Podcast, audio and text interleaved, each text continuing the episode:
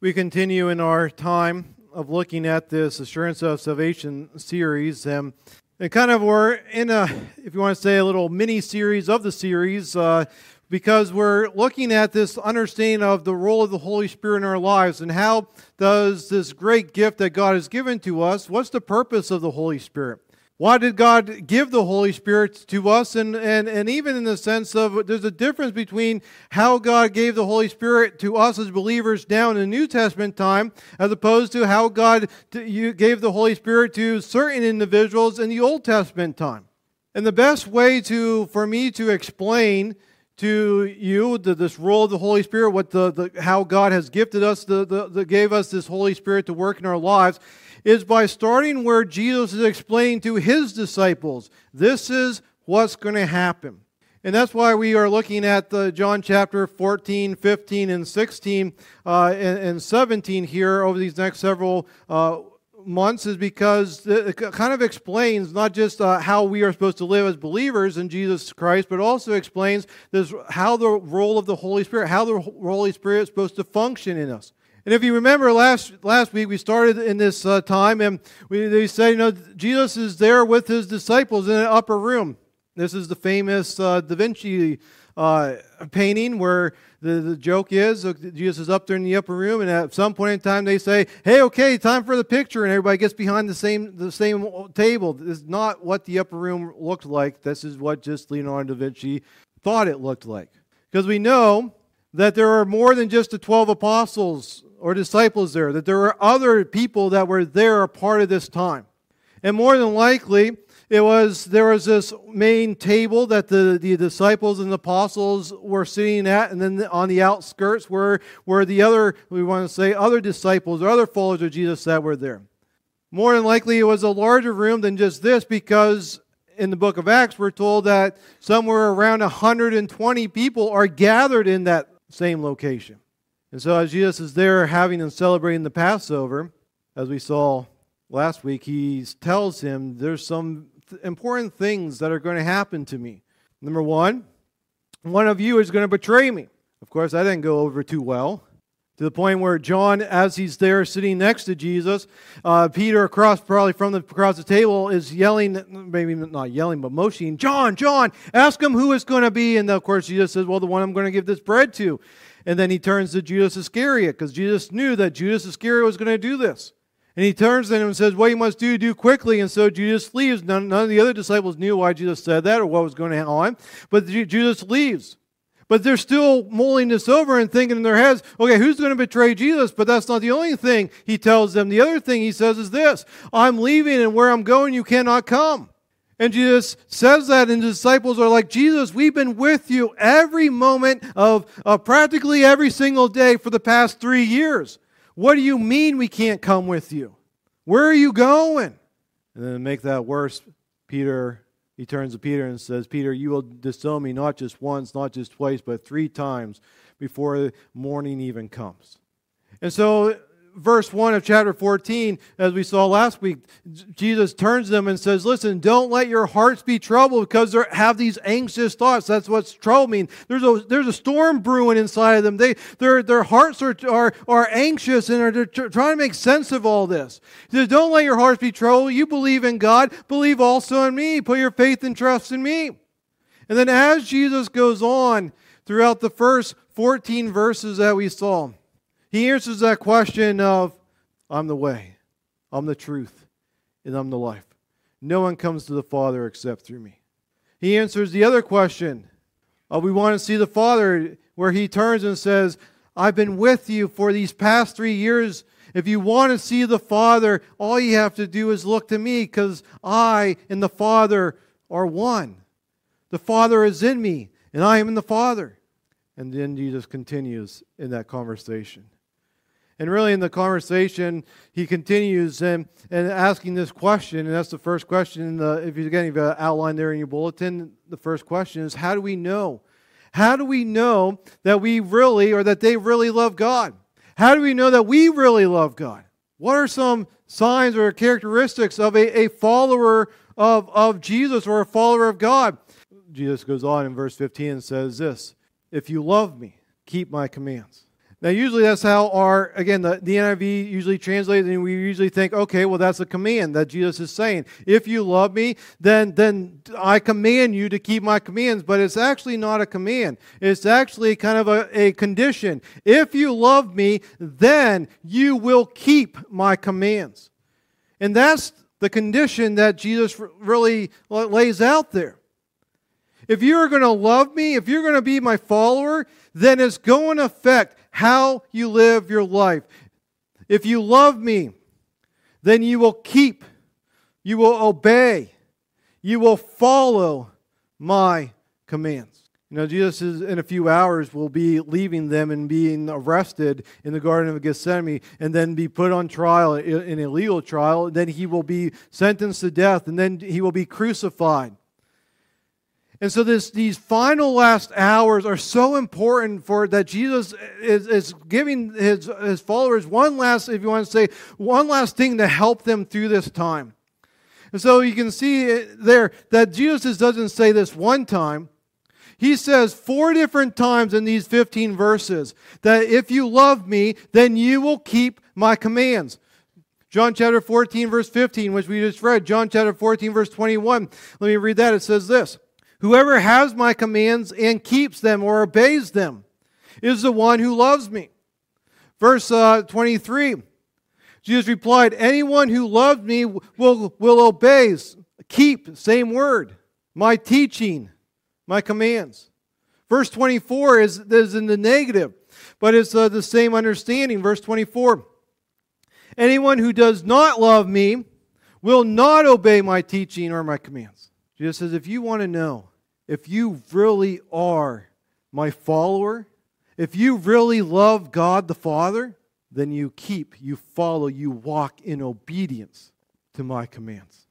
And again, we're not doing anything that Jesus isn't doing. He goes on and, and says this. You know, we're, in a real sense, we are just following Jesus' example by doing this. Because all you have to do is, is jump to the very last verse of, of verse 31 there, where Jesus himself will say this he says, verse 31. We'll start in verse 30. I will not say much more to you, for the prince of this world is, and the prince of this world is, is whom? Devil, Satan. This prince of this world is coming. He has no hold over me. Referring to the fact that the prince of this world is, is, is, is influencing Judas of Iscariot to, uh, to, to and, and, and uh, he doesn't have authority over me. But he comes so that the world may learn that what? That I love the Father. And how do I love the Father? Because I do exactly what my Father has commanded or instructed me. Again, Jesus himself is doing this, showing this as example and saying, listen, I'm going to show you this how much I love God the Father. Because I'm going to obey what he wants me to do. And what was that? I'm going to offer my life as that sacrifice. And I'm going to do it willingly. You know, there's a reason why when Jesus gets arrested in the Garden of Gethsemane, and Peter pulls out his little dagger and tries to fight off the soldiers and cuts off the, the, the ear of the high priest. There's a reason why Jesus says, Simon, no, no, no, no, no, don't do that. Even back in, in, in John chapter 13, Jesus knew at the time when he was heading to this t- celebration of Passover, John tells us Jesus knew his hour had come. The reason why he came in the first place, this was it. And there's a reason why, as he had these, well, as he's on put on trial, he, he was like that, as Isaiah 53 says, he was like that sheep that was led to the slaughter, that he didn't speak anything. He, he didn't defend himself. He just let things play out. Why? Because this was all according to God's plan. He said, The world's going to know how much I love the Father because I'm just going to walk in obedience to what the Father has instructed me to do. Oh, yeah, by the way, if you really love God, you would do the same thing. It's our lifestyle that proves if we really are following if we really are a follower of Jesus. And, again, sometimes people, I, I, will say that, and people are like, oh, okay, that means I have to li- have a list of rules of do's and don'ts. I like I have to wear certain clothes. I can't I can't I can't do certain things. I can't and again, depending on the generation, some of these things were like you can't play cards, you can't go to movie theaters, you can't do and no, no, no. That is not at all what it means to be a follower of Jesus. The question is, are we becoming like Jesus in every single aspect of our life? Are we acting like Jesus? Are we, are we loving like Jesus? Are we caring like Jesus? Are we thinking like Jesus. Because it was a list of rules of do's and don'ts. And it was all about you know certain clothes you can can't wear. We would all be wearing tunics and sandals. It has nothing to do with that. You see, talk is cheap. One of the tests that so many people talk about is what's called the checkbook test.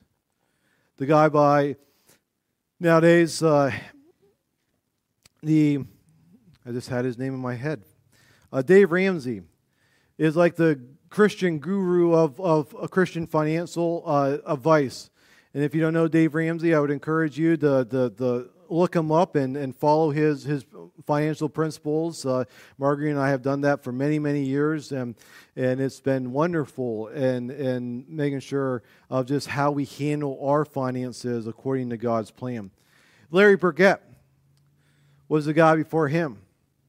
And he came up with this checkbook test and said, you know, if you want to take a snapshot of, of are you really following Jesus with all your heart and with all your soul and with all your mind, if you really are a follower of Jesus, then what you need to do, according to Larry Burkett, is you look at how you use your monies. And so the younger generation are thinking checkbook. Uh, what in the world is a checkbook? And so nowadays you can say, you know, credit card uh, statement check maybe or bank statement, where you look at asking that question: Where do you spend most of your resources? You spend it on your house. You spend it on your car. You spend it on your clothes. You spend it on your cell phone. What do you spend the most of your resources that God has entrusted you with? What is it that drives you? And Larry Burkett, this is a quote from him, will say this. You know, how we use our money is the clearest outside indicator of what we really believe. If someone is a true disciple of Jesus Christ, the evidence will be found in that person's everyday life, including his or her use of their money. And that's why he came up with this checkbook test. If you want to know, you know what you really value in life, What's your number one priority in life?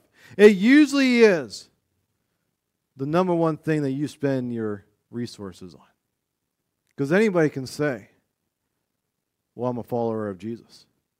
The talk is cheap, it's our actions in our priorities that prove who or what we really love.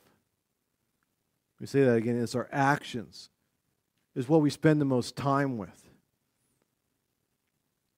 So many times we have this giant list of, if you want to say this to-do list, that every, that every day we wake up and there's all these tasks that we have to accomplish. Well, how do you how do you how do you prioritize which ones get accomplished and which ones don't get accomplished that day? Because there's there's there's t- not enough time in, in our days to accomplish everything that we want to accomplish. Well, it's because what we value is what we prioritize. Is what we say, this is important to me, and this isn't important to me, and we get thrown in at the bottom of the list. Or is this is what is who keeps bothering me and what I can sh- shove down because they're not going to pick up the phone and call me. So many times that's how businesses work. We were when we lived in um, in Clearfield County, there was a huge drug problem, huge drug problem to the point where the community came together and and had this meeting to say we gotta we gotta figure this out. How in the world do we take back our community uh, from from these, these, these drugs and uh, that is just ripping pe- families apart and killing people? So they invited the DA. They invited one of the one of the state troopers to come, and this is literally what the DA said. He said, Have you ever heard the, the saying, the, the, the squeaky wheel gets the oil? He said, If you, we don't have enough state troopers to, to cover this whole county because the state police uh, are, are distributed by the number of calls. And so if you want more state troopers in your county, then you dial 911 every time you see something illegal. Every time. And what happens at the end of the year when they reallocate the, the, the move the state troopers around, they look at the volume of the call, and then they will send more state troopers to come to the Clearfield County to get your, then they will help it with this process. And it's like, oh, that's interesting. That's how our state troop, trooper system works. It's priority, whatever is priority. And so if you don't get the calls, then, then down in Harrisburg, they think, hey, everything must be hunky dory out there. There's no crime. Even though the average person knows that's not true. Again, talk is cheap. Our actions, what we do, our priorities, what we say, this is important to us and we stick with it, that proves what or who we really love. Which is why Jesus says, listen, if you want to be, if you're going to be my follower, if you really want to know that you really love God, that you really love Jesus, then you will keep, then you will obey my commands. You will walk in obedience to me. You will become like me. And then Jesus goes on and explains to them about this other helper that he's going to send one of the things that they that they thought, and you see that even when in verse 18 he says, I'm not going to leave you as orphans. I'm not going to abandon you. When I leave, and of course, this place you, you can't come because he's talking about his death and, and resurrection and ultimately talking about his, his returning to the Father that he, he's going to go. He says, You know, as I leave, I'm not going to just forget about you, to forsake you, to abandon you, to, to just give up on you. But instead, I'm going to send another helper. And then Jesus explains the role that this helper is going to have in their, their life. And that helper is, is, is just simple. In, in different English translations, may say advocate. An advocate or helper is just that understanding that there's going to be somebody else that's going to send, that's going to walk with you, just like I've been walking with you these past three years. That's going to be with you every single day, every single night. Is going to be with you. I'm not abandoning you. And who is this helper? There's uh, Jesus calls him two, by two different names. John chapter 14, verse 17, he says, the Spirit of truth. He says, verse 16, and I will ask the Father, and he will give you another helper or advocate to help you and be with you forever. Verse 17, who is that helper? The Spirit of truth. Verse uh, 26, he calls them the Holy Spirit, and that's usually what we, we call this, this helper, the Holy Spirit, verse 26. But the helper, the Holy Spirit, whom the Father will send in my name, will teach you all things, will remind you of everything I have said to you. And so that's who the helper that Jesus is going to send to help his disciples as they go through their lives. But how is this helper going to affect them? And Jesus specifically says, This is what this Holy Spirit is going to do in your life. And this is how the Holy Spirit works in our lives as well.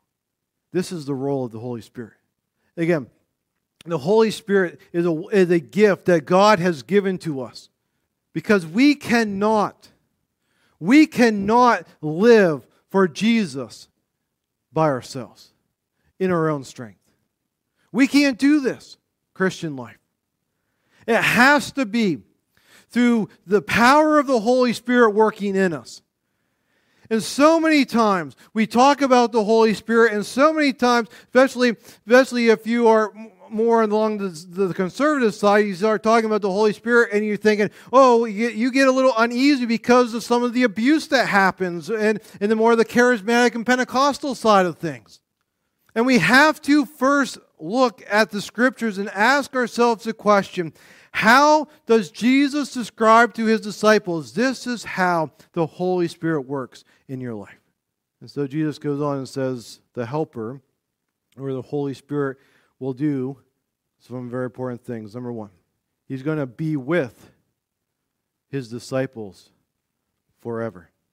The Holy Spirit will be with us forever.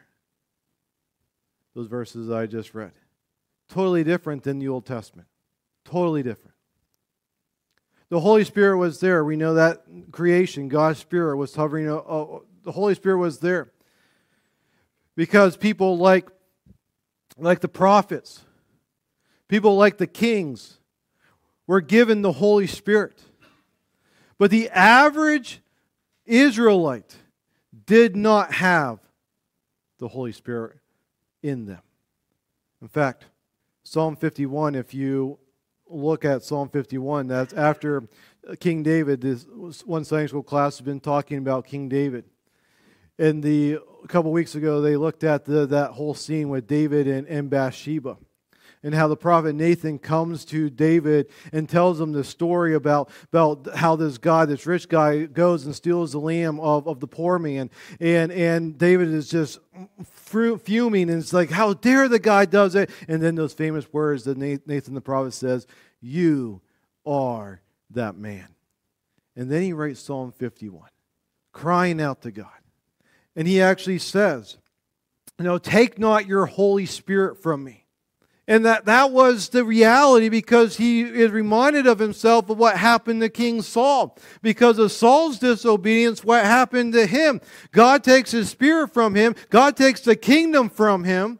And David was saying there is he's repenting and crying out and saying, God, I've, I've, I've sinned. Please do not treat me the same way as King Saul. Have your grace and mercy. Keep your spirit upon me to anoint me to be king. Interesting thing is, so many times, and after we get through the Assurance of Salvation series, we're going to look at some of the Psalms and go through uh, some of the Psalms. And one of the things I will say over and over again when we look at the Psalms is you have to understand the Psalms in the Old Testament context before you have to, before you can apply them to our lives today.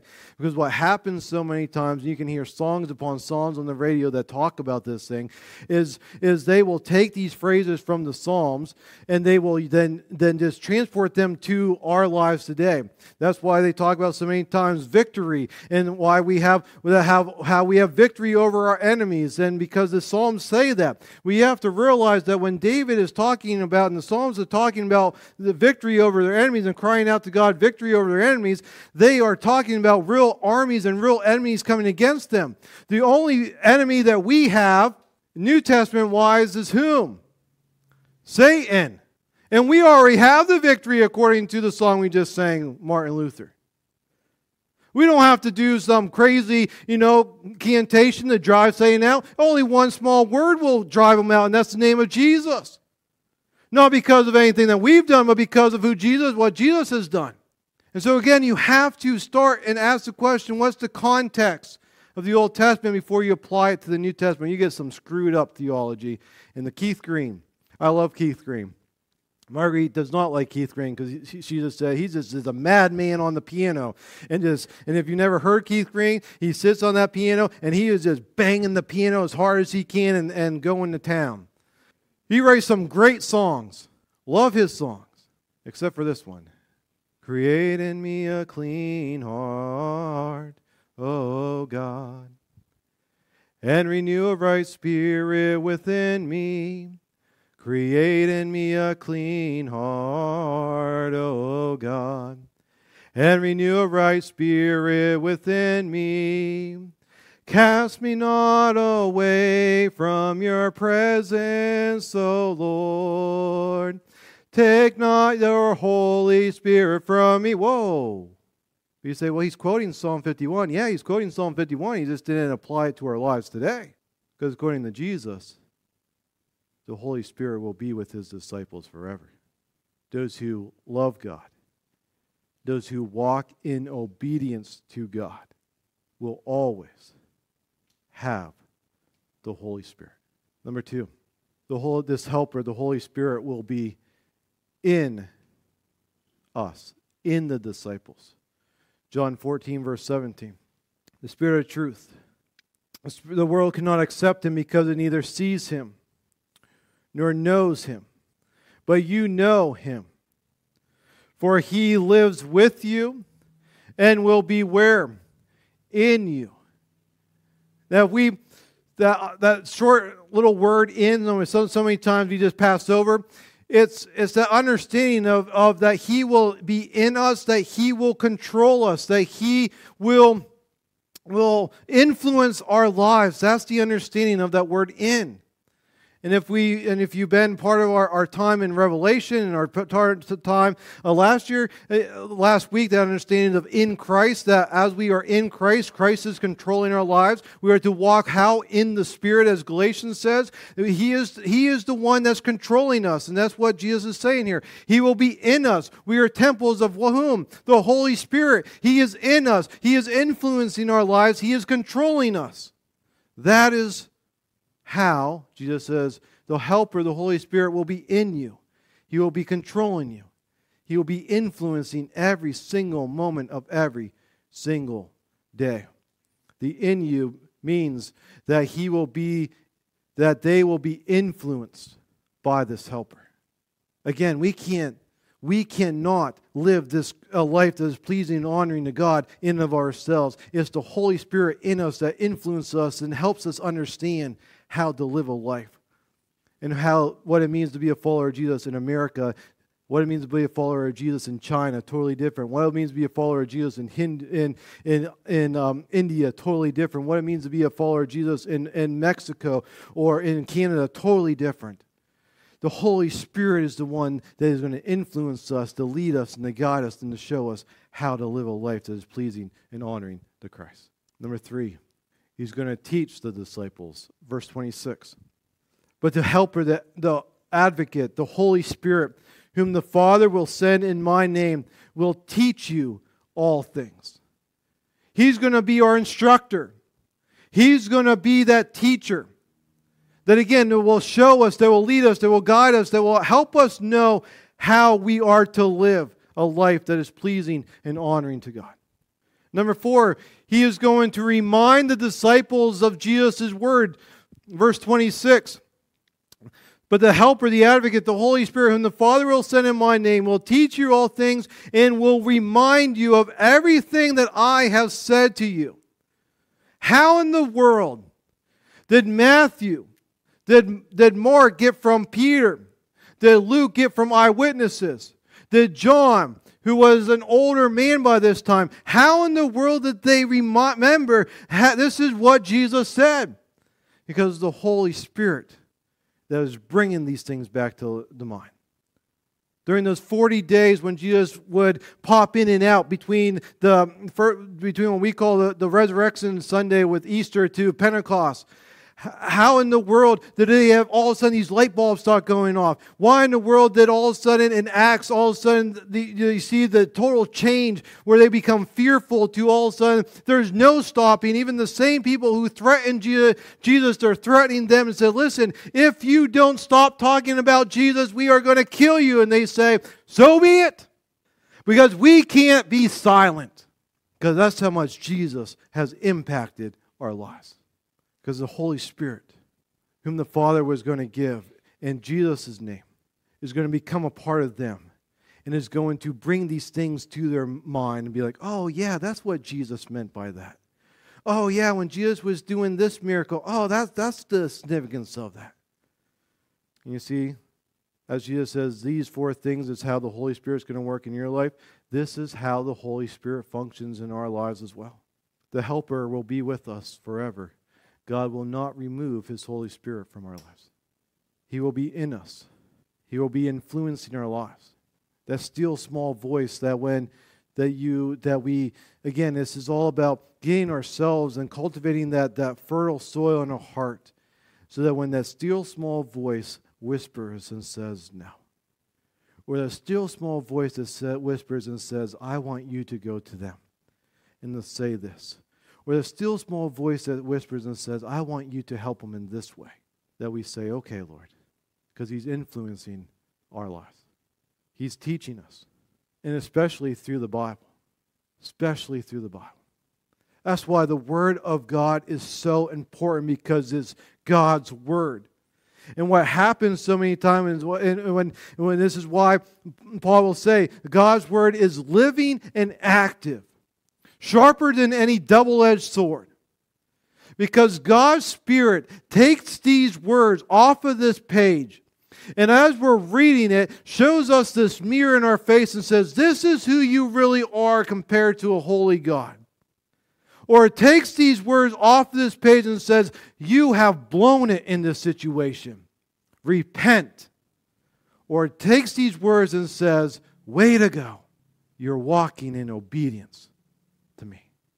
God's Spirit teaches us, especially through the Bible and also God's word, the God's Spirit reminds us about God's word. When Josh McDowell came to State College uh, about be about a, a, year, year and a half ago now, I took uh, some of the youth and um, myself went to, to hear him and and so many t- and one of the things he says that is so true he says Yes, God's Spirit is in every single believer, but so many times God's Spirit has nothing to work with inside of the believer's life. And the person who was asking the Q&A after he said that, he said, "What do you mean?" He says so many times God's Spirit is trying to get our attention. God's Spirit is trying to speak to us. God's Spirit is trying to teach us. But because we don't have God's Word in our hearts, and we don't know the truth of God's word, we don't recognize the voice of God speaking to us. That's why God's word is so important. It's that compass that helps navigate, that map that helps navigate. Because we all have voices in our head, and we're not crazy when we, you admit that. But how do you know it's your own desire as opposed to God's desire?